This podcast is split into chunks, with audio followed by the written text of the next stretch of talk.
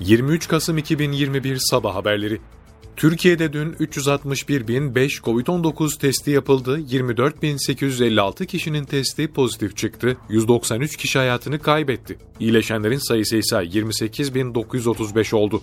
Sağlık Bakanı Fahrettin Koca sosyal medya hesabından yaptığı paylaşımda COVID-19 salgınının doğrudan halk sağlığını tehdit eden sonuçlarını 20 aydır yaşıyoruz. Salgın bununla kalmıyor. Bütün ülkelerde hayatın tüm alanlarını zayıf düşürüyor. Aşı ve tedbir başta sağlığımız olmak üzere hayat kalitelerimizin savunulması demektir. Aşınızı zamanında olun ifadelerini kullandı.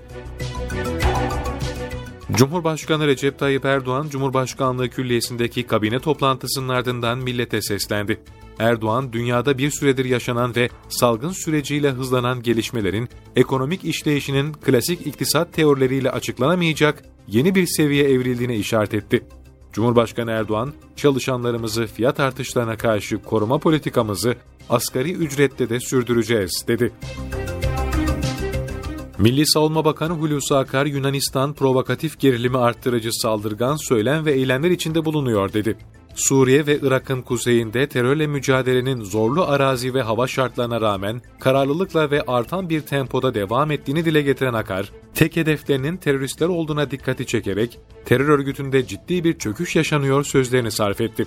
Ege ve Doğu Akdeniz'deki gelişmeleri de yakından takip ettiklerini vurgulayan Bakan Akar, biz hiçbir zaman hiçbir şekilde saldırgan bir tutum içinde değiliz. Oradaki haklarımızı savunuyoruz ifadesini kullandı. Siirt'te Eruh Karayolu'nun E tipi kapalı cezaevi mevkiinde 3. Komando Tugay Komutanı'na ait askeri araç devrildi.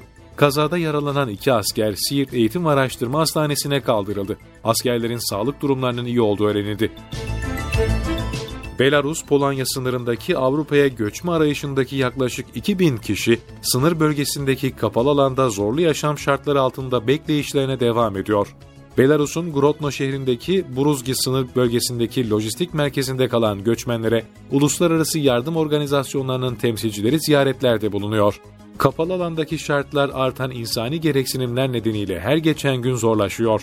Bir süre önce bu kişiler sınır boyunda kurdukları kampı tamamen boşaltarak Belarus hükümetinin bölgede hazırladığı kapalı alana geçmişti.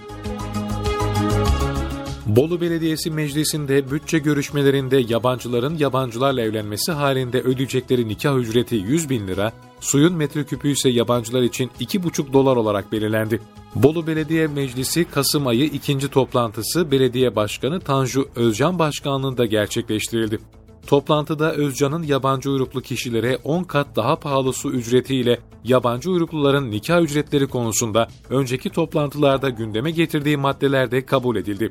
Bütçe görüşmelerinde kabul edilen fiyat tarife cetvelinde yabancı uyruklu kişilerin Bolu Belediyesi'ne başvurarak evlenmesi halinde nikah ücreti 100 bin lira, suyun metreküpü ise 2,5 lira olarak belirlendi. Fiyat tarife cetveli, Cumhur İttifakı grubunun red oylarına karşı Millet İttifakı grubunun kabul oylarıyla kabul edildi. Marmara bölgesi genelinde bugün için kuvvetli yağış uyarısında bulunuldu. Meteoroloji 1. Bölge Müdürlüğü İstanbul Bölge Tahmin ve Erken Uyarı Merkezi'nden yapılan açıklamaya göre bu sabah saatlerinden itibaren bölge genelinde beklenen sağanağın İstanbul, Kocaeli, Sakarya, Yalova ve Tekirdağ çevrelerinde kuvvetli olacağı tahmin ediliyor. Yağışın neden olabileceği sel, su baskını, yağış anında kuvvetli rüzgar ve ulaşımda aksamalar gibi olumsuzluklara karşı dikkatli ve tedbirli olunması istendi.